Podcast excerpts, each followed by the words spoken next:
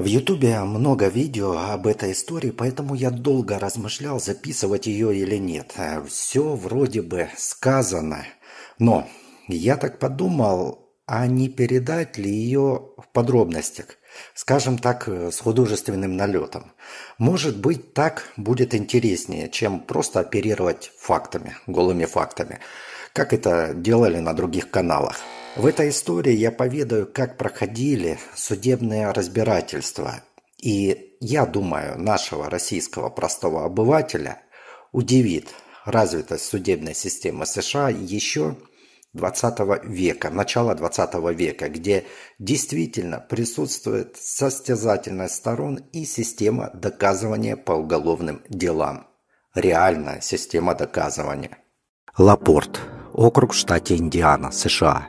Первой мыслью фермера Джо Максона, когда он проснулся утром 28 апреля 1908 года, было, что Белль Ганнес готовит завтрак.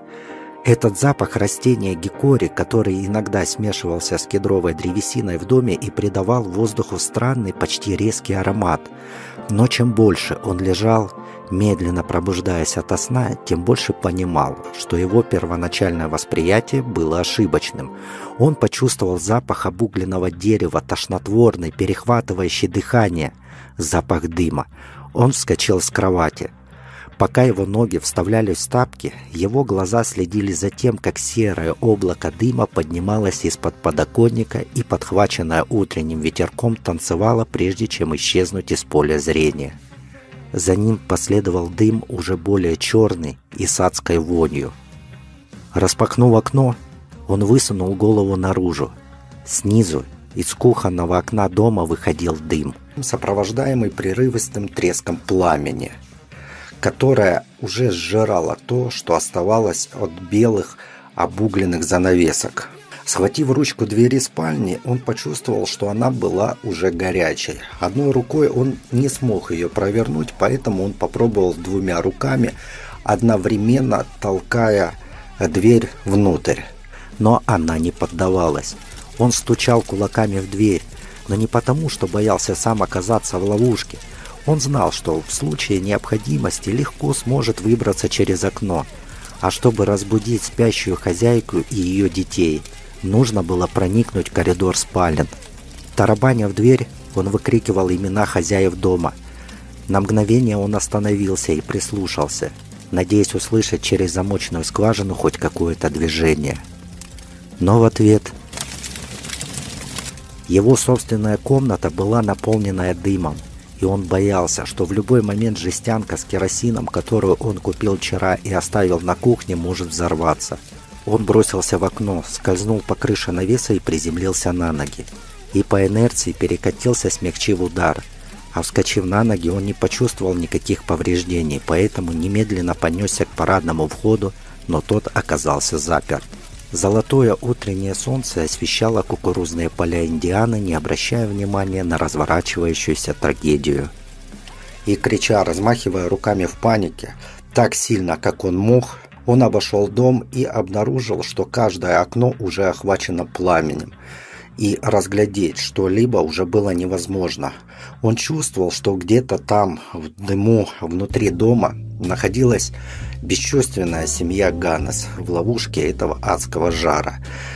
Там была 48-летняя Белль и трое ее детей – Миртл, Люси и Филипп. Были ли они уже мертвы, и их лизало пламя, или еще огонь их не тронул, и они задыхаются в дыму, он этого не знал. Слишком поздно.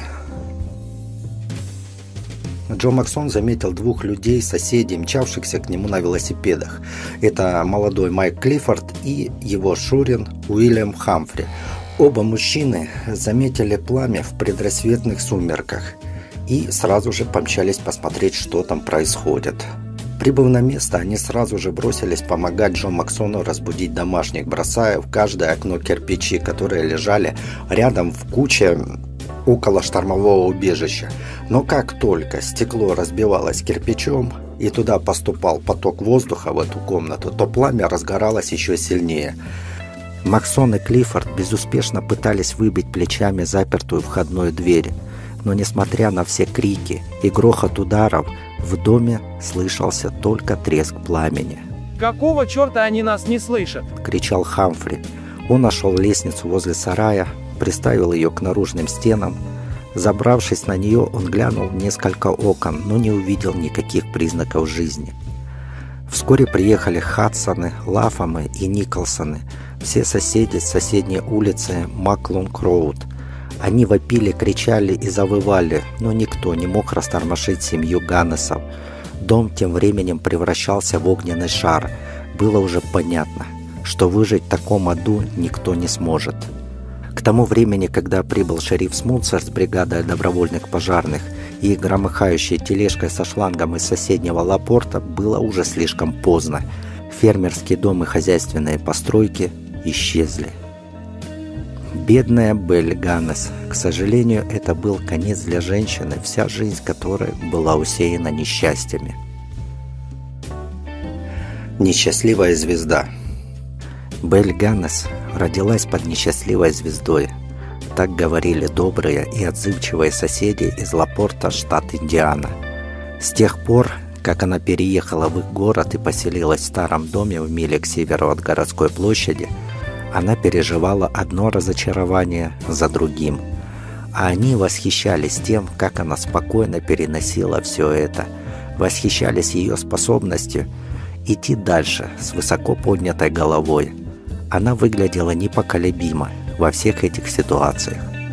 К 1908 году фигура Бель, в молодости похожая на песочные часы, располнела, но ее шелковистые светлые волосы, сопровождаемые полной нордической улыбкой с белоснежными зубами и парой сверкающих голубых глаз, по-прежнему привлекали внимание – при весе за 100 килограмм она, тем не менее, смогла затянуть корсет, чтобы подчеркнуть бюст и пару изгибающихся бедер в эпоху, когда изгибы, независимо от того, насколько они широкими были, олицетворяли гламур и сексуальную привлекательность. Белль многие знали в трудолюбивой деревушке Лапорт. Еженедельно она посещала оптовые магазины, банк, бакалейные лавки, мельничных мастеров. Ее приветствие «Доброе утро» было приятным для всех, мимо кого она проходила – ее добрый взгляд запомнился многим. Ее норвежский акцент был как песня на фоне монотонного говора равнинного приграничья. Лапорт с его черепичными домиками, с его посиделками на крыльце, с его медленно растущим населением в 100 тысяч человек не собирался ни претендовать, ни стремиться к большому городу. В 60 милях от Чикаго – его единственной связью с большим городом была проходящая через Лапорт линия Нью-Йоркской центральной железной дороги. Убийство. На следующее утро обе местные газеты опубликовали историю трагедии, рассказав, что среди обломков были найдены обугленные тела миссис Ганнес и трех ее детей, двух приемных и одного Филиппа родного – а тело, предположительно принадлежавшее Белли Ганнес, было без головы. Шериф Смутсер и его помощники сразу поняли, что это убийство. Также это поняли и работники суда, и духовенства, и газеты, и все горожане. Ни для кого не было секретом, кто может быть подозреваемым. Почти все, кто хотя бы раз в день ходил по улицам Лапорта, слышали об угрозах Рэя Ламфера – расквитаться с вдовой после того, как она его уволила с фермы. Помощники шерифа нашли Ламфера на его новой работе в качестве полевого рабочего на ферме Джона Уитбрука. У него не было весомого алиби относительно того, где он был до восхода солнца, когда начался пожар. Его схватили и сразу бросили в тюрьму в ожидании предъявления обвинения. Он кричал о своей невиновности и говорил репортерам, что его подставили в том, к чему он не имеет никакого отношения. Когда рассказ Ламфера появился в газетах, то город начал задумываться о том, что, возможно, Ламфер был прав. Оглядываясь назад, можно сказать, что все, кто имел хоть какое-то отношение к Бель Ганнес, хорошей женщине, которая она запомнилась горожанам, за все эти годы Оказалось, что они либо встретили недобрую судьбу, либо, что еще более странно, исчезли в неизвестном направлении. Миссис Соренсон. Сведения о детстве Белль, а ее настоящее имя Брунгильда Стошет, Эти сведения довольно скудные. Известно, что она родилась 11 ноября 1859 года в норвежской коммуне Сельбу. Семья ее была простой, бедной и работящей. Родители и восемь детей трудились на ферме, и по некоторым сведениям в возрасте 17 лет с Брунгильдой случилась беда. Она якобы, будучи беременной, получила удар в живот от какого-то буйного господина на танцах из-за чего у нее случился выкидыш. И вот, по словам родственников, этот эпизод и сыграл свою роль в мировосприятии Бель. А этот буйный господин, который обладал связями и деньгами, не был привлечен к ответственности. Но вскоре после инцидента он скончался при странных обстоятельствах. И причиной смерти был признан рак желудка. Однако имелись подозрения полагать, что мужчина был отравлен. Вскоре девушка решила переехать в США, последовав примеру своей сестры, и, скопив некое количество денег, она покинула отчий дом в поисках лучшей жизни в Америке. Там она поменяла уже свое имя Брунгильда на более звучное Белль. И, добравшись до Среднего Запада, она поселилась у соотечественников, пока она не смогла найти работу. Она жила в нордической общине выходцев из Северной Европы, для кого скандинавские или так называемые северогерманские языки являлись родными. И эти северяне крепко держались друг за друга, чтобы обрести счастье в чужой стране. Поначалу Белль приходилось работать служанкой, но для девушки, которая привыкла работать э, на ферме, которая привыкла к тяжелому фермерскому труду, это казалось не только по силам, но это вполне было для нее легко. И вскоре она вышла замуж. И первым супругом Белль стал Мац Соренс, с которым они и организовали небольшой семейный бизнес – кондитерский магазин Чикаго. И примерно через год их лавочка сгорела, и, как утверждала Белль, это произошло из-за взрыва керосиновой лампы. Страховая тогда не стала задавать лишних вопросов, а поэтому взяла и выплатила всю полагающуюся сумму компенсации. И чита Соренс смогла приобрести новое жилище. Но вот наслаждаться счастьем Мэтсу оставалось недолго – 1900 году он внезапно скончался и, как считается, от сердечного приступа. Впрочем, тело осматривало двое докторов, один из которых обнаружил следы отравления стрихнином. Но дело против Бель возбуждать не стали, хотя родственники умершего требовали этого.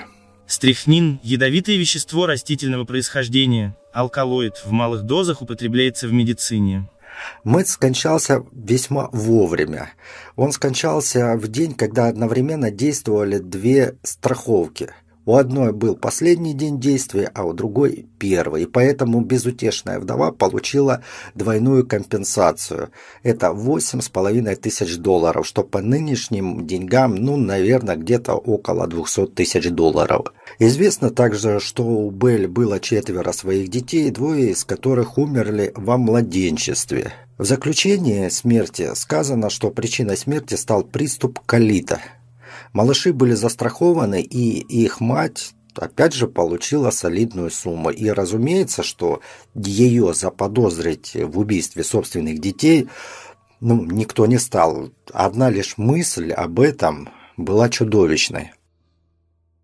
Колит, явные признаки, проявляются в боли в живота, газообразовании, частых позывах к рвоте. Процессы распространяются на желудок и тонкую кишку новый дом и новый муж. Собрав детей и деньги, Абель переехала в Лапорт, штат Индиана, район, где было много норманов, то есть северян, и где ее покойный муж как раз и планировал доживать свою старость. Она вложила страховые деньги в ферму, выставленную на продажу округом, и бывший дом – с дурной славой она приобрела, в котором ранее обитали куртизанки, ну, по-нашему проститутки, который пришел в запустение после того, как э, хозяйка скончалась уже в преклонном возрасте.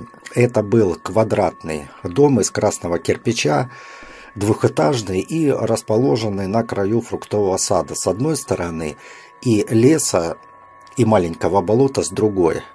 А рядом проходила дорога Мак-Клунг Роуд, которая вела через холмы и долины на юг к Лапорту, чьи церковные шпили выглядывали из-за лесного массива где-то в миле к югу. Бель тряпкой выгнала призраков накрашенных женщин и выветрила их дешевые кислые духи, э, витавшие в узких коридорах, и к христианскому облегчению соседей, которые всегда ненавидели этот дом, и, вернее, этот бизнес, который был в доме который работал так близко от места, где играли их дети. А вот Белль Соренсон превратила эту обитель в уютный дом для себя и своего счастливого потомства. Полы и темная ореховая мебель были отполированы до блеска. Просторные белые занавески с рюшами осветили высокие узкие затененные деревьями окна и Красивый забор перед домом поставил молодой продавец кабинных изделий. В доме было шесть спален, просторная столовая и длинная кухня, а также многоярусный погреб. Керосиновые лампы во всем доме довольно-таки хорошо освещали помещение, то есть помещение было светлым и уютным. И вскоре после приезда в Лапорт у Бель откуда ни возьмись появился новый муж. Это был высокий, симпатичный блондин и бородач Питер Ганнес, фермер по профессии. Он привез с собой мальчика от предыдущего брака, который вскоре после переезда к отцу умер. Горе семьи Ганнес вскоре улеглось под воздействием многочасовой тяжелой работы, необходимой для поддержания процветания кукурузных полей. Ее дети помогали где могли, Кормили свиней, чистили кукурузные ящики, сгребали. Питер Ганнес и Белль стали завсегдатаями города в день торговли, продавая свой скот и мясо. Однажды зимним вечером, незадолго до Нового года, дочь по имени Дженни, услышав грохот внизу, выбежала из своей комнаты и нашла своего отчима Питера, корчащегося от боли на полу кухни. Над ним, рыдая, стояла Белль, которая кричала, что большая железная мясорубка – упала с полки ему на голову. Он умер еще до рассвета. Больше любовников. В течение нескольких последующих лет э, ферма процветала, причем больше, чем э, Белль везло с мужчинами. Фермер за фермером, которые, как она надеялась, станут мужьями, покидали ее часто в разгар уборки урожая, когда особенно были нужны мужские мускулы. Раз за разом казалось, что когда кто-то из них превращается в жениха, а некоторые, когда начинают говорить о свадьбе, но так случается, что потом они исчезали в темноте ночи, причем оставляли свои вещи. И вот 19-летний Эмиль Грининг, сын соседа, часто появлялся, чтобы предложить услуги Бель, но, конечно же, он никакого не испытывал там влечения к пожилой женщине. Его интересовала Дженни, которая превратилась в такую худенькую, розовощекую блондинку – его интерес к дому быстро угас, потому что Дженни внезапно решила поступить в колледж в Сан-Франциско и уехала, даже не попрощавшись. Эмиль был убит горем и к дому Белль больше не приближался. Затем появился Рэй Ламфер. Впервые Белль увидела кудрявого 30-летнего плотника в городе весной 1907 года – и, зная, что он ищет работу, предложила ему наняться к ней на ферму. Он был рад работе, хотя бы для того, чтобы поддержать свою привычку употреблять алкоголь, и он поселился в свободной комнате Быль на втором этаже. Ламфер был туповат, но руки у него были золотыми, он талантливо владел молотком и гвоздями и совсем не боялся работы. Вскоре Белль и Ланфера стали видеть вместе рука об руку по городу, причем он был худым, а она была тучной. В кабаках, где Ламфер был завсегдатаем, он хвастался своим приятелем, что она соблазнила его, а затем он им демонстрировал часы, которые она ему подарила, и за которые ему пришлось попотеть. Но в этом романе произошло нечто из ряда вон выходящее, и в рождественский сезон 1907 года Белли вдруг стала рассказывать по Лапорту с новым мужчиной, который, как и большинство других, казалось, явился ниоткуда. Больше всех был ошеломлен Ламфер, когда он узнал, что пара заходила в универмаг, чтобы купить обручальное кольцо. Не успел огонь ревности отправить Ламфера по кабакам, чтобы разглагольствовать и бредить перед своими товарищами о коварстве женского пола, как последний ухажер взял и исчез. Но облегчение Ламфера было недолгим, так как вскоре после этого появился еще один джентльмен, чтобы завладеть благосклонностью Белль. На этот раз, по словам соседей, это было похоже на настоящую любовь. Швед высокого роста Эндрю Хельге Ляйен сиял, когда прогуливался со своей женщиной по сельским и городским дорожкам. Он был веселым, добродушным человеком, который, казалось, всегда был в своем обычном приподнятом настроении. Когда он зашел в городской банк, чтобы снять все свои средства, то объявил кассиру, что они с Белль собираются пожениться. И в тот вечер Белль попросила Ламфера освободить свою комнату в доме и найти себе другое жилье. И Ламфер, разбушевавшись, не только освободил комнату, но и уволился с работы, пожелав своему работодателю несчастья. Его снова видели и слышали в барах, когда он изрыгал проклятие в адрес Белль и этого большого шведа. Предчувствие. Через неделю шведа тоже не стало. Белль плакала своим соседям – когда ж я научусь? Что я делаю не так, что эти мужчины так мной пользуются? Снова оставшись одной и без мужской помощи, она позвала Ламфера, но тот отказался возвращаться. И чтобы помочь с весенним сбором урожая, Белль наняла местного человека с хорошей репутацией. Человека, который был известен своей добросовестностью и стремлением довести дело до конца. Джо Максона. В свободное от работы время Максон оставался один в уютной комнате, которую Белли ему отвела над кухней, читал газету и играл на своей скрипке негромкие напевы. Однажды Максон сунул нос в чужие дела, чтобы предупредить своего работодателя Белль о том, что бывший работник фермы и ревнивый любовник Ламфер снова вторгся в дом. Постоянные угрозы жизни женщины даже после исчезновения шведа заставляли Белль раз за разом жаловаться на него шерифу. Ламфера несколько раз арестовывали, но выйдя из-под ареста, он продолжал домогаться, но уже на расстоянии. Максон часто видел, как Ламфер выглядывал из завязов, выстроившихся по периметру ее двора, и, заметив Максона, убегал, как испуганная саламандра. 27 апреля 1908 года Белль посетила нотариуса с единственной целью – написать свою последнюю волю и завещание – она выглядела растерянно и сказала, что боится того, что Ламфер может с ней сделать. Она сказала нотариусу, «Этот человек охотится за мной, и я боюсь, что в одну из этих ночей он может сжечь мой дом дотла». В завещании она оставляла свое имущество своим детям, а в случае их смерти – норвежскому дому для сирот – когда нотариус сказал, что ему нужно день или два, чтобы уточнить настоящее название приюта, прежде чем он сможет утвердить завещание, Белль вспылила.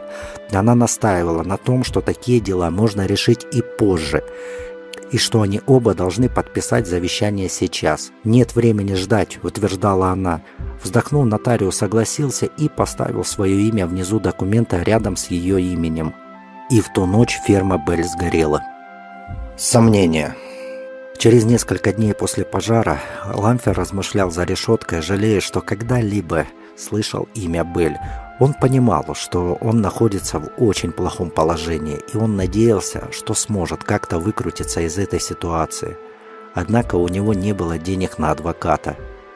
Обвинение утверждало, что именно он убил Бель, но сначала они должны были доказать, что именно Бель была найдена мертвой – и судя по тому, что он слышал от друзей, навещавших его в камере, народное мнение быстро менялось в его пользу. Большая часть города действительно не верила, что обезглавленный труп женщины, найденный под обломками фермерского дома, была Бель. По слухам, этот труп по комплекции был куда меньше, чем была Бель. И в Лапорте внезапно возникли сомнения в виновности Лэмфера – Появились вопросы, почему так много ухажеров приходили и уходили, и часто оставляли свои вещи. Эти вещи жители наблюдали на той же самой Бель. то на рабочих из ее дома, которые трудились в поле. А бывший ухажер Дженни задавался вопросом, куда делать сама Дженни. Все эти вопросы наполнили беседы местных жителей. К тому же из колледжа в Сан-Франциско, где она должна была учиться, пришел ответ, что такая у них не обучается. В обломках сгоревшего домовладения начали находить вещи исчезнувших мужчин. Мужские часы, мужские пуговицы от пальто, пустые мужские кошельки. Затем была найдена недавно зарытая человеческая грудная клетка. Потом нашли руку, а потом целый скелет. Шериф, чертовски желая замять этот скандал в своем миролюбивом городке, нанял Максона и соседа Хадсона, чтобы они тихонько покопались в обломках и посмотрели, что еще может обнаружиться – Конечно же, особо шерифа интересовала голова Белль. Максель и Хадсон должны были при находке сообщить об этом только шерифу и больше никому. Но копать незамеченными они не могли, так как мимо остатков дома проходила дорога. Ежедневно по ней проходило до тысячи местных жителей, которые внимательно наблюдали за тем, что происходит на участке Бель. Золотоискатель в мае к шерифу в офис пришел маленький человек и представился братом Эндрю Хельгеляйна, того большого шведа из Южной Дакоты, который, как и многие другие, ухаживал за Бель, а потом, по словам вдовы, вдруг куда-то уехал. Этот человек, Асли Хельгеляйн, знал, что Эндрю приехал в банк Лапорта в январе 1908 года, чтобы снять свои сбережения в банке Южной Дакоты. Прибыл в банк он с Бель под руку – Прочитав в газете под названием «Скандинавин» о пожаре в доме Бель и не получив никаких известий от брата после его отъезда, он приехал в Лапорт, чтобы провести свое собственное расследование. Эндрю, по словам брата, впервые услышал о Бель из колонки «Невесты по почте» в газете «Скандинавин», где невесты-иммигрантки часто давали объявления о поиске мужа. В его руках были десятки писем за полгода, которые Белль написала Эндрю, умоляя стать его ее мужем. Брату показалось странным, что после столь долгого общения, доверив ей свои сбережения около 1800 долларов, его брат вдруг сбежал. В этом не было никакого смысла. В переписке Белль обрисовала себя как добрую норвежскую женщину, желающего верного мужа, любовника и кормильца в одном лице. После этого, как Эндрю решил, что приедет в Лапорт, Белль написала – не отправляй никаких наличных денег через банк. В наше время банкам нельзя доверять. Разменяй все наличные деньги, которые у тебя есть, на бумажные купюры самого большого номинала, который только сможешь достать, и пришей их очень хорошо к внутренней стороне нижнего белья. Будь осторожен, пришей их очень хорошо и не говори об этом никому, даже ближайшему родственнику. Пусть это будет секретом только для нас двоих и не для кого больше. Наверное, у нас будет еще много других секретов. Как ты думаешь? Шериф Смуцер считал, что брат просто преувеличивает. Белль, сказал он, не было меркантильной и уж точно не было убийцы. Но Асли Хельгеляйн был убежден в обратном. Также он знал о раскопках на ферме и слышал, что некоторые вещи, например, часы, были найдены на участке, поэтому он поставил шерифа перед фактом, что он лично примет участие в раскопках. И, как он объяснил позже, у него было предчувствие. Он спросил у Максона, копала ли Белль какие-нибудь ямы на своем участке, возможно, для мусора или гари с января, когда там был его брат. Максон ответил, собственно говоря, да. За домом, рядом с загоном для свиней, была большая мусорная яма, куда она выбрасывала старые ботинки, а также всякие помои, а также жестянки из-под кофе, ну и тому подобные вещи. Она попросила меня закидать эту яму землей в марте.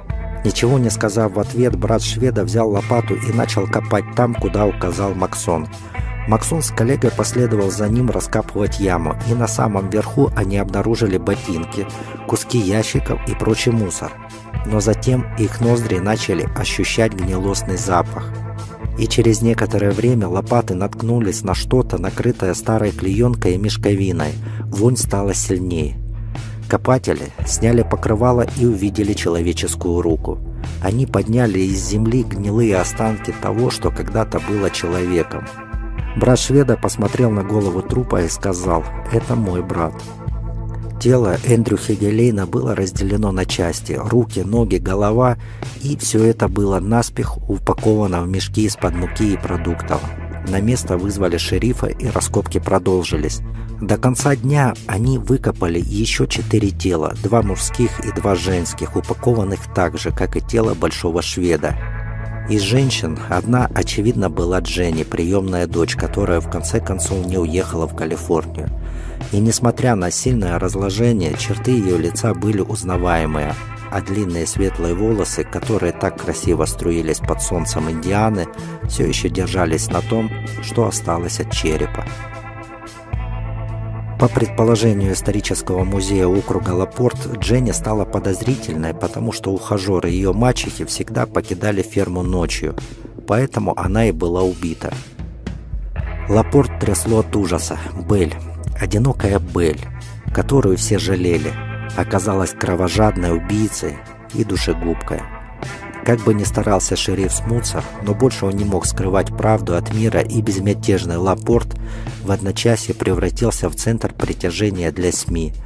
Поезда восточного и западного направления прибывали в депо, доставляя репортеров из разных штатов, и они собирались в самом большом отеле города и ежедневно превращали столовую на террасе в штаб журналистов. Новости откуда разлетались посредством телеграфа в издания по всем штатам. Между штабом и фермой Белли днем и ночью проносились коляски, набитые шпионами-репортерами. Чем дальше заходило расследование и чем больше раскапывали, тем чаще в газетах появлялось предположение, что Белль могла быть еще жива. Местные охотно сотрудничали с журналистами, подпитывая их фактами и слухами, отчего журналисты были в курсе всех событий, а также в курсе личной жизни Белль. Так много исчезнувших. Имена, лица, куда они все делись? Эти столь многочисленные люди, эти фермеры, которые работали на Белль или ухаживали за ней. Не иначе, как в личную камеру казни своей хозяйки. «Где был Оля Буцберг?» – спросили в городе. Он был одним из женихом Белль. 26 апреля 1907 года мистер Буцберг снял 1800 долларов. Его сопровождала Белль. С тех пор его никто не видел. Его сыновья написали письмо с вопросом, что с ним стало, и кассир банка позвала вдову, чтобы узнать. И вдова сказала, что Оли Буцберг уехал в Орегон. Сван Николсон, житель Лапорта, сообщил журналистам, в частности, о парне, которого он узнал и успел подружиться. Где Олаф Линблоу? Он был только что из Норвегии, ему было около 30 лет, он был прекрасным молодым парнем. Крис Кристоферсон, который жил на Маклунг-Роуд недалеко от Белли, ответил «Последний раз я видел Олафа весной 1904 года, а когда я посетил ферму, там была Белль, которая жаловалась, что он оставил ее в беде и уехал в Сент-Луис на ярмарку. Еще одно имя, которое заставляло людей гадать, было имя Генри Гурхольд. Городские торговцы вспоминали его приятные нравы, вежливость, с которой он вел дела Белль в базарный день – Кристоферсон вспомнил весенний день, когда Гурхальд приехал в 1905 году. Я помог ему донести его чемодан наверх. Он пробыл неделю и исчез. А в августе Белль пришла ко мне, чтобы помочь сложить овес, потому что Генри оставил ее посреди покоса овса, чтобы уехать с торговцем лошадьми. Некоторые работники были на ферме недолго, и горожане не успевали узнать их имена.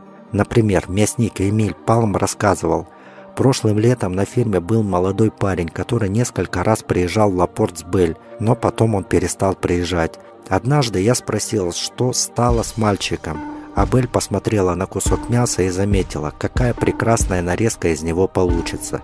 Были и другие, много других. Следующий работник фермы тоже внезапно исчез. Да так внезапно, что оставил после себя лошадь и коляску.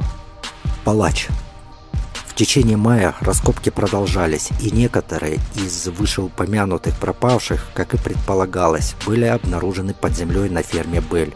Среди них были Буцберг, Гурхальд и безымянный парень, о котором рассказывал Эмиль Палм. У них, как и у других жертв, головы были отделены, а тела были разрублены по суставам на части, а глубоко внизу, под остальными, находился скелет мальчика. Вопросы начали возникать и по поводу смертей двух других мужей Белль, Матса Соренсона из Чикаго, который умер по неизвестным причинам, и Питера Ганнеса, случайно раздавленного упавшей мясорубкой.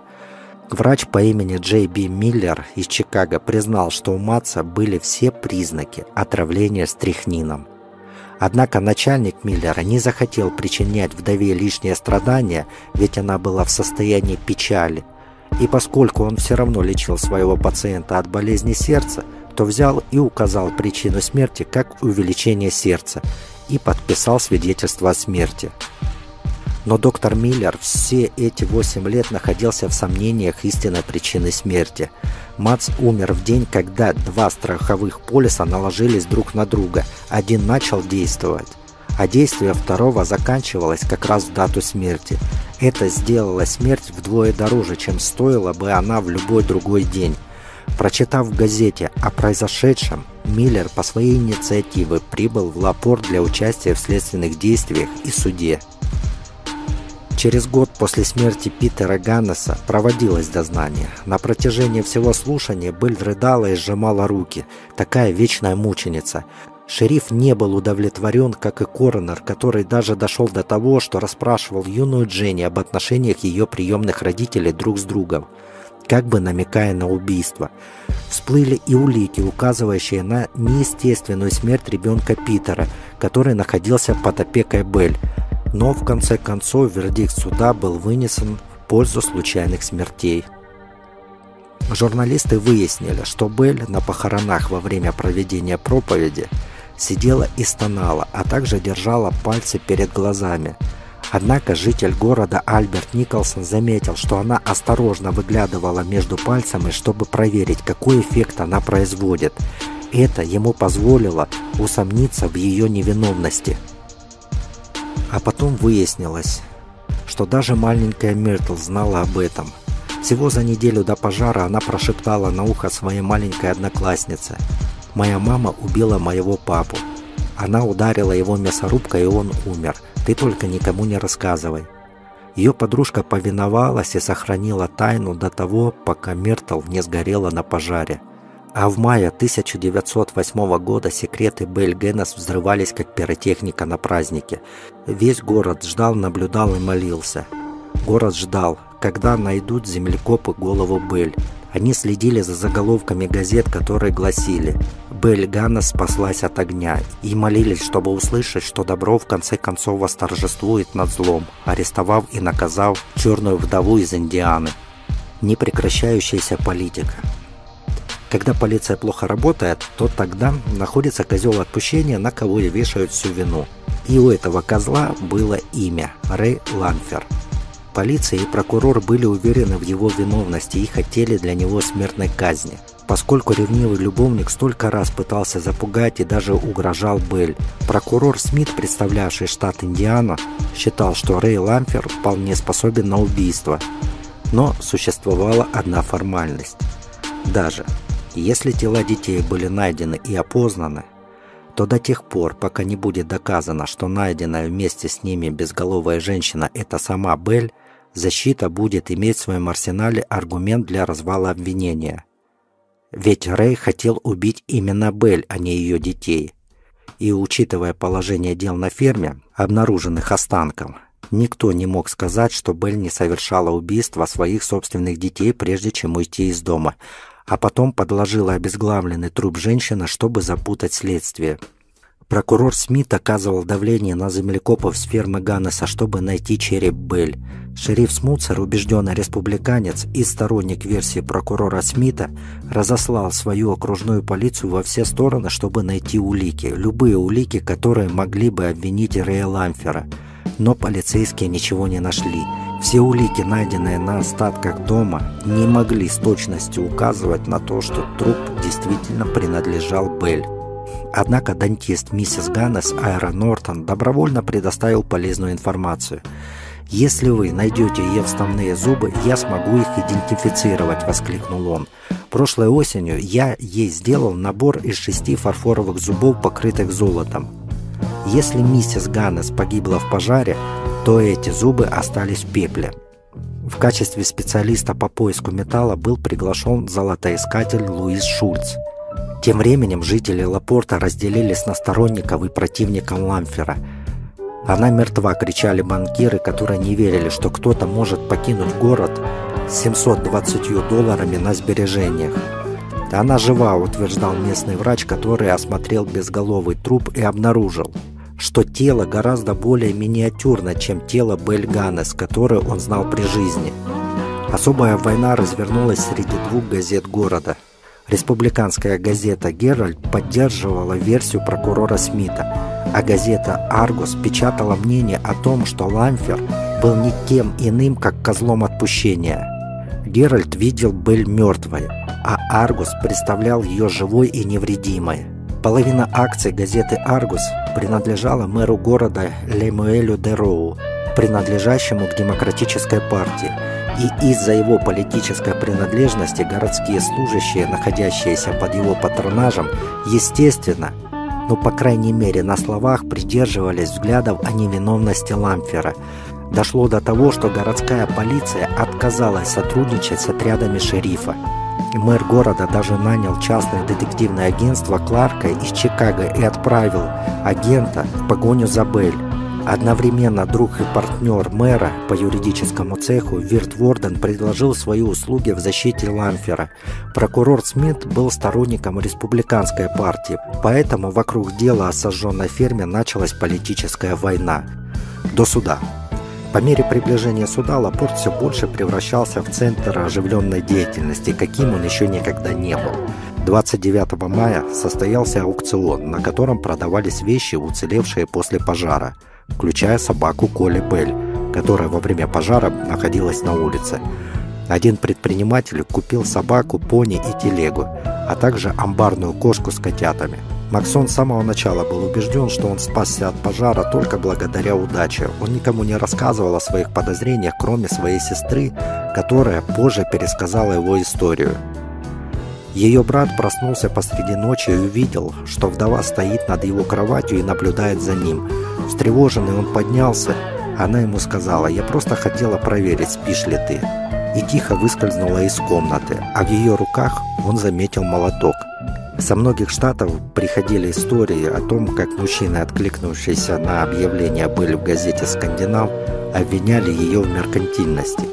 И это было не ложью, потому что мужчины знали слишком много подробностей о Белль и ее ферме, а у некоторых даже остались письма, которые Белль написала в ответ. Карл Петерсон из Мичигана явился в Лапорт с письмом от Белль, в котором говорилось «Я решила, что каждый претендент должен внести денежный залог. Итак, если вы считаете, что в состоянии внести тысячу долларов наличными, то мы можем обсудить это лично. Если не можете, то стоит ли продолжать общение?» И отсутствие такой суммы под рукой спасло жизнь Петерсону. Джордж Андерсон увидел объявление Белль в Миссури. После двухсторонней связи он решил навестить Белль и проверить ферму и искренность автора объявления, а в карманах у него было всего лишь 300 долларов наличными. Но Белль убеждала его поехать домой, продать свою большую ферму и вернуться к ней с деньгами. Тогда у него зародилось подозрение. А когда он проснулся глубокой ночью от шороха, то обнаружил, что Белль нависает над его подушкой. Он выпрыгнул из-под одеяла, схватил вещи и в тот же момент покинул дом. И, дождавшись поезда, уехал прочь. Но было много людей, которым не повезло. Семьи из Миннесоты, Висконсина, Западной Вирджинии, Пенсильвании, Канзаса и других штатов писали шерифу и мэру с просьбой найти их пропавшего сына, брата, отца, которые, как они знали, уехали на встречу с невестой в Лапорт и больше о них ничего не было известно. Джордж Барри из Индианы ушел из дома в июле 1905 года, чтобы работать на Белль. При себе у него было полторы тысячи долларов наличными, больше его никто не видел. Герман Коницер из Индианы взял в банке 5000 долларов и отправился в Лапорт, чтобы жениться на богатой вдове, и исчез. Абрахам Филлипс из Западной Вирджинии, отставной железнодорожный сторож, уехал ухаживать за богатой вдовой в Индиане, взяв с собой 500 долларов наличными и кольцо с бриллиантом. С тех пор его семья ничего о нем не слышала, но его часы были найдены среди остатков фермы. Эмиль Тель из штата Канзас с пятью тысячами долларов в кошельке сел на поезд в Лапорт, чтобы встретиться там с вдовой, и пропал. Все мужчины перед отъездом говорили родственниками, что едут в Лапорт.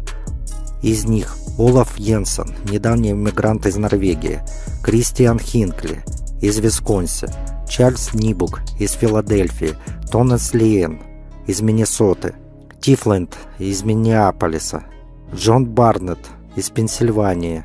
И это далеко не полный список. Судебный процесс начался. 9 ноября 1908 года, после долгого, жаркого лета, невыносимо долгого и адски жаркого для Рэя Лэмфера, ожидавшего суд в своей затхлой камере. Обвинитель Смит и защитник Ворден собрались вместе под председательством судьи Рихтера, чтобы сформировать жюри присяжных. Им предстояло судебное разбирательство, которое репортеры называли судебным процессом века, которое должно было решить судьбу предполагаемого поджигателя и убийцы Ламфера. Местом действия было здание суда округа Лапорт, квадратное здание с круглыми арочными окнами и колокольной с пиками. Суд над Ламфером должен был проходить в верхнем зале суда.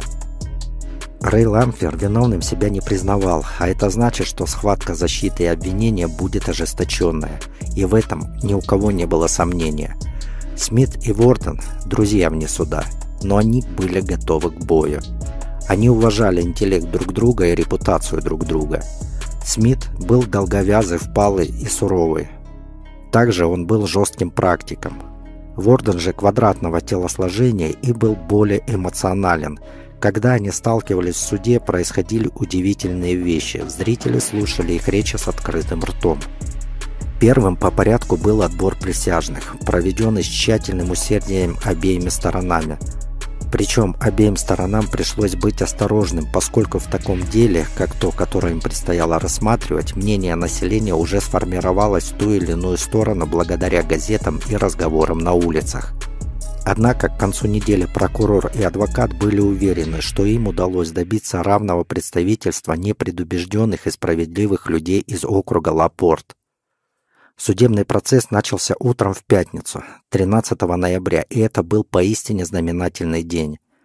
Зал суда был заполнен мужчинами и женщинами, большинство из которых были лично знакомы с женщиной по имени Белль. Многие другие были знакомы с подсудимым Ламфером, а некоторые с ними обоими. Главному обвинителю Смиту предстояло доказать, что обезглавленное тело, найденное в огне, была Белль, что она погибла от огня и что именно Ламфер из мести устроил пожар. А вот защита должна была подставить под сомнение точку зрения обвинения настолько, насколько это было возможно. Врачи дают показания. Коронер Чарльз Мак Первый свидетель обвинения был вызван на допрос, чтобы убедить присяжных в том, что найденный в завалах труп без головы, несомненно, принадлежал Бель Ганнес. Он также проанализировал состояние других обугленных скелетов и проверил состояние нескольких органов, взятых у жертв пожара. И несмотря на профессорский тон и лаконичность, адвокат защиты Ворден все-таки пробил дыры в его исследовании. Ворден, вы уверены, что эта кость, которую я вам показываю, является шейным позвонком? Коронер, нет. Ворден, доктор, вы уверены, что представленная мною кость – это челюстная кость? Коронер, так и есть. Ворден, это кость человека? Корнер, я не знаю. Ворден, могли бы вы утверждать, доктор Мак, исходя из текущего наблюдения, что эта кость является из верхней или все-таки из нижней? Коронер, я не могу с уверенностью сказать, что это вообще кость. Обвинение поняло, что оно село в лужу, поэтому переработало свою стратегию. Смит знал, что ему необходимо опровергнуть два предположения, выдвинутые защитой во вступительном слове. Первое. Дети не погибли от рук приемной матери, которая могла отравить их стряхнином перед тем, как скрыться в неизвестном направлении. И второе. Белль не убивала женщину и не оставляла ее тело вместо себя, надеясь обмануть следователей. Несколько врачей, которые обследовали трех погибших детей, рассказали о состоянии умерших. Они заявили, что, по их мнению, малыши умерли от асфиксии, то есть от удушья, вызванного дымом, а не ядом. Но когда Ворден подверг допросу доктора Лонга, который осматривал останки ребенка девочки по имени Люси, то пробил дыры в заключении о смерти. Ворден, на теле этого ребенка Люси, доктор Лонг, вы заметили какие-либо экхематические пятна? Доктор Лонг. Нет, сэр, не заметил. Ворден, такие пятна неизменно появляются, когда смерть наступает от удушья. Не так ли, доктор? Доктор Лонг. Да, сэр, все верно. И здесь стало очевидно. Ворден выполнил свою домашнюю заготовку. Доктор Лонг под четким руководством Смита продемонстрировал, как удушение огнем заставляет человеческую руку сжиматься в кулак точно так же, как руки семьи были охвачены пламенем, включая руку женщины без головы. Он также подкрепил свои показания фактами, и присяжные поверили эксперту. Но боевой защитник не уступал и допросил другого доктора, участвовавшего во вскрытии, и это привело к следующему результату. Ворден, знакомы ли вы, доктор, с посмертным состоянием тела, когда смерть была вызвана стрихнином? Доктор Грей ответил, я видел несколько. Ворден, может ли стрихнин оставить руку сжатой, как рука у мертвой женщины без головы? Доктор Грей, да. Ворден, это обычный симптом, не так ли? Доктор Грей, да. Ворден, разве это не факт, что когда вы провели экспертизу и вынесли вердикт, вы заявили, что невозможно определить причину смерти? Доктор Грей, да, сэр. Ворден, вы делали химический анализ желудка, доктор Грей? Доктор Грей, нет, сэр. Ворден, если взять тело в таком состоянии, в котором вы его нашли, если бы вы обнаружили стрихнин и мышьяк в желудке в количестве достаточном для наступления смерти, что бы вы назвали причиной смерти? Последний вопрос был чисто гипотетическим и не требовал никакого ответа, да и Ворден, в принципе, уже не ждал комментариев от доктора. Он уже высказал свою точку зрения, но чтобы довести это все до конца, он взял и допросил последнего свидетеля, доктора Мейера, который привел в ужас обвинение, которое хотело использовать этого доктора в своих интересах. В отношении обезглавленного трупа предполагаемой Бель произошел такой диалог. «Ворден, могли ли вы сформировать какое-либо определенное представление о причине смерти?» Доктор Мейер. «Нет». Ворден, каково ваше мнение, доктор? Доктор Мейер, сокращение сердца как при отравлении. Судя по тому, что я слышал о желудке, сокращение, вероятнее всего, было вызвано стрихнином. Защитник перевернул процесс. Защита склонила присяжных на свою сторону. Однако прокурор Смит не был дилетантом и не был полностью обезоружен против высококлассного адвоката. Когда первая неделя судебного процесса подошла к концу, он преподнес леденящий душу сюрприз. По его словам, который поддержал дантист Нортон, в их распоряжении были зубы вдовы. Не просто вставные челюсти, а настоящие зубы, которые были выкорчеваны из челюсти. Утверждается, что эти зубы были обнаружены в разрушенном фермерском доме. Дантист в свое время поставил на эти зубы золотые коронки и узнал свою собственную работу. Смит Могли ли они быть вытащены, доктор Нортон? Доктор Нортон. Нет, сэр, даже дантист не смог бы вытащить естественные зубы из челюсти Ганнес. Доктор Нортон утверждал, что если это были зубы мисс Ганнес, то они могли расшататься только в результате ее смерти от сильного пожара. Во время дачи показаний Ламфер смотрел на зубы, лежащие на столе для вещественных доказательств. Между отвратительными предметами, удушающей жарой зала суда и намеком на то, что дело обернется против него, Ламфер, казалось, приобрел бледно-зеленый оттенок. Его адвокат, Ворден, должно быть, это заметил, поскольку он внезапно наклонился и бросил на него успокаивающий взгляд. Несмотря на то, что неделя закончилась на несколько позитивной ноте для обвинения, все согласились, что неделя принадлежала защитнику Вордену. Многие отмечали, что золотые коронки на зубах не такая уж и редкость, а на фермерском доме и вокруг него повсюду были найдены другие кости и другие зубы. Никто не мог сказать, что это зубы точно принадлежат Бель. Присяжные хранили молчание по поводу своего решения, как и должно было быть на этой стадии. Но жители Лапорта на кухнях или на улицах в разговорах уже вынесли свой вердикт – Выходные принесли еще больше сплетен в городе и за его пределами. За кухонными столами, на рынках, в парках, в школах, до и после церковных служб и в барах. Горожане все пересказывали основные моменты судебного процесса и обсуждали, обсуждали, также смаковали основные детали.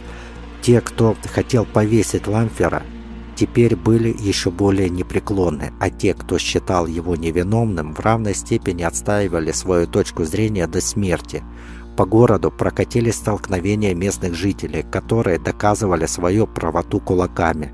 К докторам попало несколько человек, которые участвовали в драках, не сойдясь во мнении о виновности Ламфера. Поворот. Вторая неделя судебного процесса открылась 16 ноября в понедельник. Толпа в зале увеличилась, зал был забит. Стоящие толпились в проходах и теснились вдоль стен. В зале дежурил судебный пристав для поддержания порядка в толпе в связи с драками, которые были в барах. Поэтому существовала опасность, что горячие головы могут начать бой прямо в зале суда. Но слушатели в течение всего заседания вели себя спокойно. Видимо, особо эмоциональные спорщики были травмированы и не пришли в суд. Большая часть судебного заседания была посвящена издевательствам Ламфера над Белль после того, как швед приехал к Белль. Объяснения Ламфера по поводу издевательств Белль в его адрес не выдерживали никакой критики. Он утверждал, что вдова уволила его только для того, чтобы ухаживать за большим шведом и не выплатила ему причитающуюся зарплату. Обвинение даже намекнуло на участие Ламфера в смерти большого шведа или на то, что он знал, что на самом деле произошло с большим шведом. Местные, которые выпивали с обвиняемым, были вызваны на свидетельскую трибуну, чтобы дать показания против него, рассказывая об угрозах, которые они слышали за кружкой пива. Один из жителей города, Уильям Слейтер, рассказал, что Ламфер произнес несколько зловещих слов. Он сказал мне, «Я кое-что знаю об этой старухе, она должна будет пойти мне навстречу.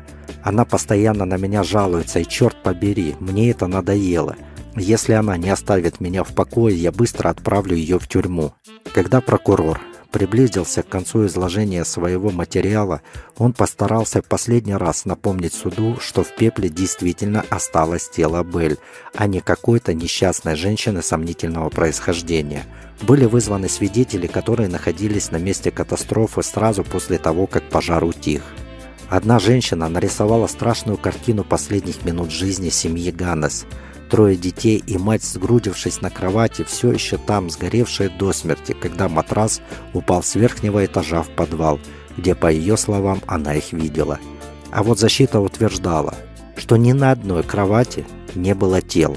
Но эти тела были найдены отдельно по всему подвалу, что указывает на признаки того, что они уже были мертвы до начала пожара, и таким образом заранее они были отравлены Бель. Шериф Смуцер также описал, как он видел семью Ганнесов, окаменевших на матрасе, застывших в корчах боли. Зал суда затаил дыхание. Прокурору Смиту следовало бы остановиться на этом, поскольку он выиграл этот раунд, и слушатели уже склонились на его сторону. Но перед тем, как уйти, он совершил ошибку, вызвав на трибуну последнего свидетеля Уильяма Хамфри – одного из первых, кто прибыл на пожар и кто помогал Джо Максону разбудить якобы спящую семью.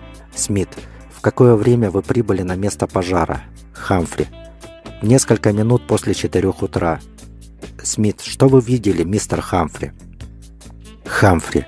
Уильям Клиффорд и Джо Максон как раз взламывали входную дверь. Я забрался на лестницу и заглянул в окна двух комнат на западной стороне. Я увидел матрасы и постельное белье но людей не было. Вскоре стены начали падать и крыша провалилась. Смит, вы присутствовали при обнаружении тел? Хамфри. Да, сэр, это моя лопата наткнулась на одно из тел. Я помогал вытаскивать тела и укладывать в повозку гробовщика. Смит, вы говорите, что смотрели в окно во время пожара. Правильно, мистер Хамфри? Что именно вы видели?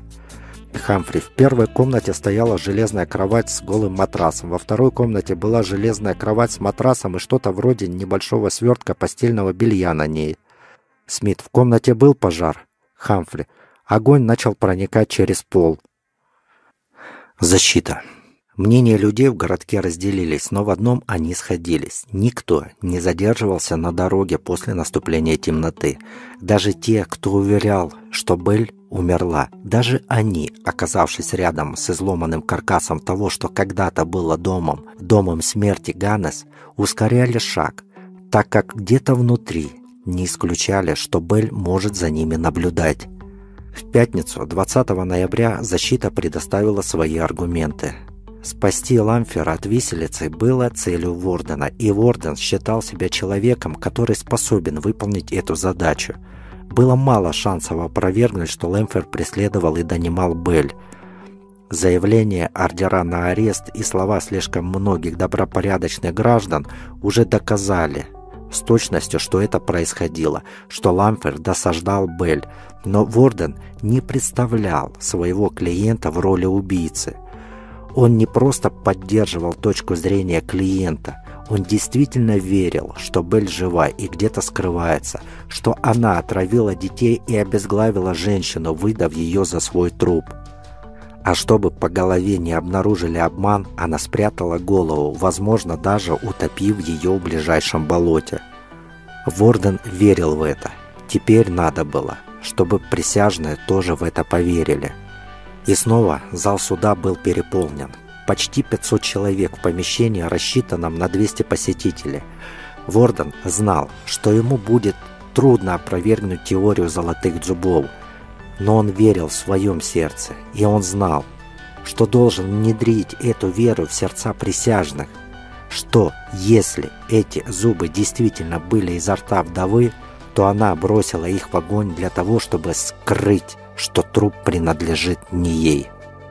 Но оставался неразрешенный вопрос. Чьим же было обезглавленное тело?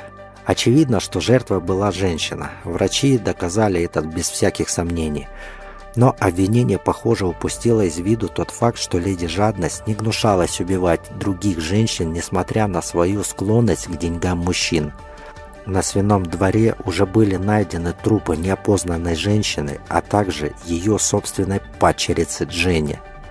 Ворден вызвал в суд Джона Андерсона, который жил рядом с Белль и имел отличную репутацию в обществе. «Ворден, мистер Андерсон, вы видели мисс Ганнес незадолго до пожара?» Андерсон. Да, в субботу вечером перед пожаром она проезжала мимо на своей коляске и, увидев меня, остановилась, чтобы спросить, как у меня идут дела с цветами. Ворден, с ней кто-нибудь был? Андерсон, с ней была незнакомая мне женщина. Ворден, опишите ее, пожалуйста, мистер Андерсон. Андерсон, она была крупной женщиной, но не такой крупной, как миссис Ганнес. Ворден, вы когда-нибудь видели ее снова? Андерсон, никогда. После пожара я рассказал о ней шерифу. Двойник тела Показания Андерсон потрясли зал суда, значительно повысив шансы защиты в трех значимых аспектах. Во-первых, за 48 часов до пожара в компании миссис Ганнес якобы присутствовала еще одна женщина. Во-вторых, что не менее важно, описание таинственной посетительницы, не такой крупной, как миссис Ганнес, подтверждало показания доктора Рея, который во время вскрытия установил, что жертва – до пожара весила не более 90 килограмм, примерно на 30-40 килограмм меньше, чем норвежская искусительница. В-третьих, тот факт, что шериф не упомянул о заявлении Андерсона, выглядело очень плохо для обвинения и запахло жареным для самого шерифа, так как он скрыл улики Ворден решил, что обязательно по этому поводу инициирует судебное разбирательство, в котором ответчиком уже выступит сам шериф. Допрос пристрастием, устроенный прокурором, не изменил ситуацию. Свидетель был непоколебим. Накал страстей был очень высок, и Ворден не хотел его снижать, а наоборот собирался накалять до бела. Он вызвал на допрос соседа. «Ворден, вы видели миссис Ганнес после пожара?» Хадсон. Да, на дороге возле загона для свиней. Ворден. Какого числа вы ее видели? Хадсон. 9 июля. Я шел из огорода с телегой сена и увидел сквозь деревья миссис Ганнес и мужчину, идущих по фруктовому саду. И даже с такого расстояния я смог ее узнать. Я знал ее размер, я знал ее фигуру, я знал ее громоздкую походку. Я никогда не видел другой женщины, которая ходила бы так же, как она – На ней была светлая юбка, черный пояс, широкополая шляпа с черной вуалью до подбородка и белой вуалью поверх нее. Также с ней был мужчина, у него были седые усы и седые волосы. «Ворден, что вы сделали?» «Хадсон, я попытался на лошадях подняться на холм к фруктовому саду, но когда я оказался на расстоянии двух шагов от коляски, они подбежали к ней, забрались внутрь и помчались прямо по главной дороге. Я попытался следовать за ними, но они предупредили меня, показав пистолет, и мне больше не захотелось следовать за ними, так как был большой шанс, что я получу кусок свинца. И снова палка в колесо обвинения от Вордена. Это был не только надежный житель города, ручающийся за долголетие Белль, но и тот факт, что ее сопровождал мужчина, который совсем не был похож на Ламфера, мог дать многим ответ, все, кто считал, что у Белль был сообщник, и кто пытался свалить эту роль на Ламфера. Тот факт, что пара сбежала, когда Хадсон приблизился к ним, был очень важен – Две дочери мистера Хадсона, Эвелин и Эльдора, последовали его примеру. Обе они в разных ситуациях в июле или около того видели Бель Ганнес и описанного ранее мужчину. Старшая дочь Эвелин свидетельствовала. Она была в коляске с мужчиной. На ней было две вуали. Черная была накинута на лицо. Когда она увидела меня, она отвернула от меня свое лицо. Два мальчика, игравшие возле кладбища Пейн-Лейк, утверждали, что видели женщину в четверг после Дня независимости. Взглянув на карманный календарь, Гордон сообщил, что это было 9 июля, в тот же день, когда ее видел Даниэль Хадсон. Они видели ее лицо, когда она подняла вуаль для того, чтобы сделать глоток из водокачки. Защита отдыхает. Теперь пришло время снять все сомнения с других мучающих вопросов таких как были ли дети сожжены во время пожара или они уже были мертвы до того, как начался пожар. В более ранних показаниях Хамфри клялся, что видел кровати пустыми, когда заглядывал в окно пылающего фермерского дома.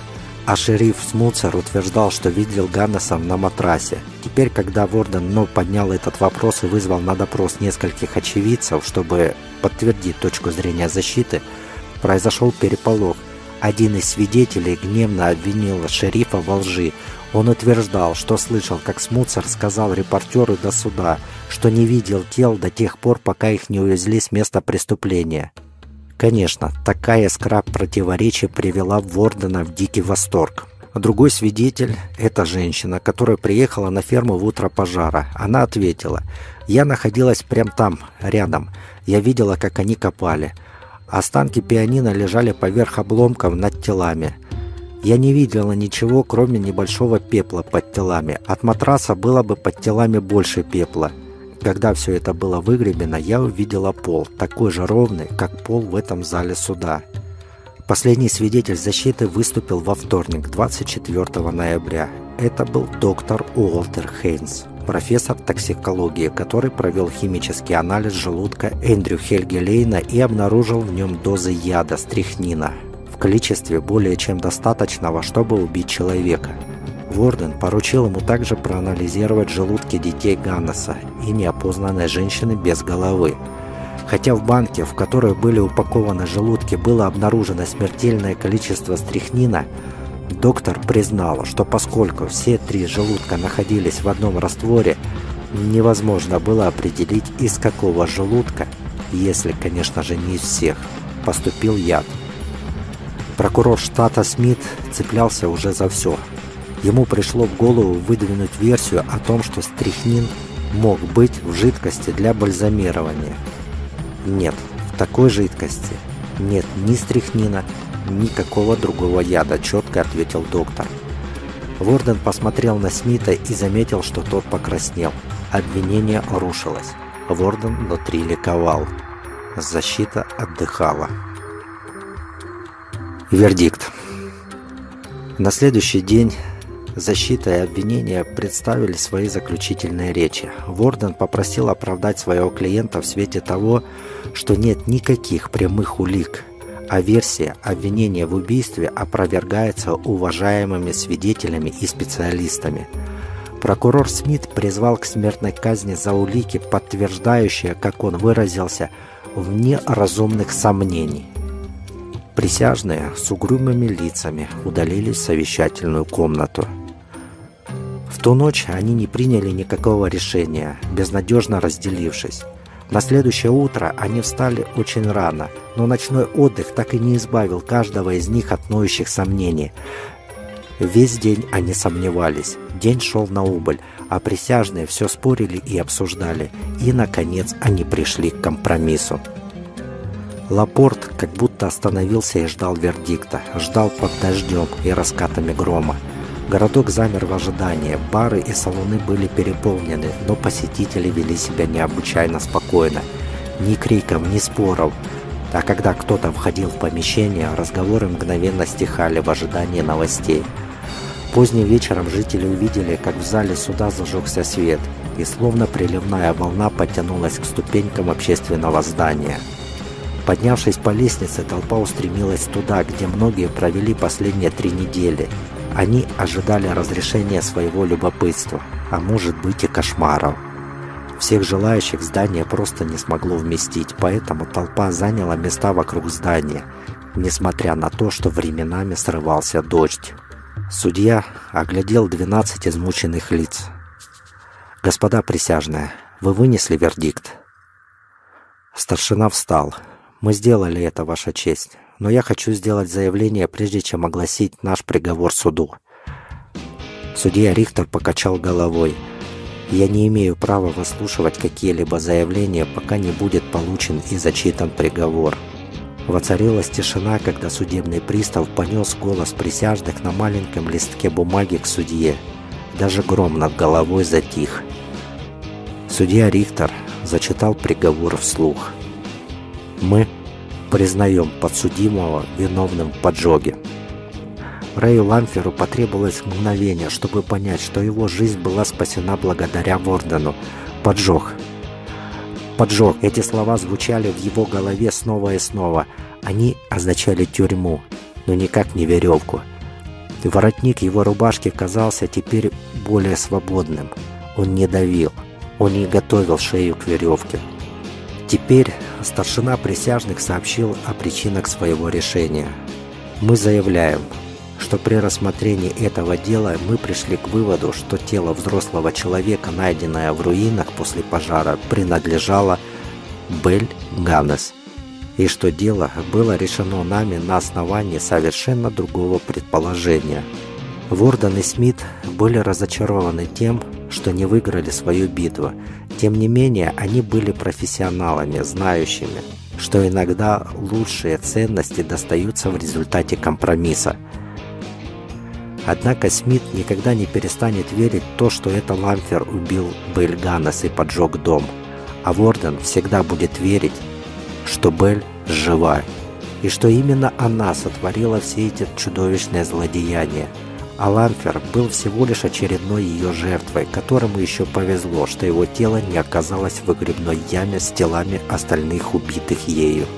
Ламфер был приговорен к заключению в тюрьме штата, а Лапорте, который так и не поверил, что Белль умерла, тоже оказался приговоренным годами оглядываться через плечо каждый раз, когда в темноте за их спинами переставал стрекотать сверчок. Рэй Ламфер был переведен в государственную тюрьму в Мичиган-Сити, недалеко от Лапорта. Но его пребывание там было недолгим. Он заболел вскоре после прибытия и умер чуть больше, чем через год, 30 декабря 1909 года. Он ушел из жизни желтушным и слабым, одержимой идеей Бель Ганнес. В общем, он стал еще одной очередной ее жертвой. Во время заключения он часто упоминал Белль своему сокамернику Гарри Мейсу, осужденному вору. Ламфер, по словам Мейса, ежедневно повторял ее имя, иногда смотрел через зарешоченное окно их камеры на бесплодную прерию Индианы и бормотал «Она там, Гарри, она там». После освобождения Майерс рассказал о странном инциденте. Однажды вечером, беседуя, оба мужчины наблюдали за выходящими из тюрьмы посетителями – под их окном прошла женщина, пышногрудая, светловолосая и довольно тучная. «Она примерно такого же размера, как моя старушка», — сказал Ламфер. Люди думают, что она умерла. Нет, она не умерла, Гарри. Гарри, а у нее же был большой шрам на левом бедре, а у того тела, которое было сожжено, шрама не было. Потом Ланфер сделал паузу и сказал, «Я знаю, где Белль, и она недалеко отсюда, поверь мне». Где бы она ни была, Ламфор был один из тех немногих, кто сошел в могилу с убеждением, что Белль Ганнес продолжала жить. Ходили слухи, что убийцу неоднократно видели по всей стране. По некоторым слухам, она была известной шлюхой в борделе на юге или мадам на Атлантическом побережье. Некоторые считали, что она сбежала в Норвегию. Нигде больше ее присутствие не ощущается так сильно, как в Лапорте. Жители говорят, что старая улица благоухает ее аурой. Все ждут, что она материализуется из одного из старых домов, которые все еще выходят на те же кукурузные поля за городом. Новый дом, построенный в 50-х годах, стоит на старом фундаменте фермерского дома Ганнесов. Город вырос и ценит свою богатую историю Индианы – темная сторона которой принадлежит памяти Бель Ганнес. Адвокат Ворден остался в городе после суда и продолжал заниматься юридической практикой. Он был одним из многих центральных фигур, которые продолжали интересоваться местонахождением Бель, а также насмехаться во всяком удобном случае над мнением присяжных, что тело взрослого человека, найденное в руинах после пожара, принадлежало Бель Ганнес. Гордон скончался в 1943 году, и, по словам его жены, так и не усомнившись ни на минуту в том, что Белль не была убита на своей ферме, а сбежала, убив всех детей. Но в тот вечер, после окончания суда, он вышел на сырые булыжники своего города, вдохнул дождливый вечерний воздух, посмотрел на небо и подумал, человеческая природа никогда не меняется – Человечество выживает просто потому, что большая часть человечества такая же милая, как те люди в доме, в которых горит свет, как те люди, которые ценят прекрасные вещи в жизни, они нежные, добрые и внимательные. Он насвистывал в такт музыки, пока шел домой к кровати. Он спас невиновного от смерти, но не спас его от тюрьмы, в которой придется тому провести несколько лет. Но все же он доказал – что Ламфер не был убийцей. Он никак не понимал логики присяжных, которые отделили поджог от убийства, так как тело от головы без помощи извне не отделяется. И как быть с мертвыми детьми? Кто же, по мнению присяжных, их убил, если они погибли, по мнению присяжных, не в результате поджога? Thank you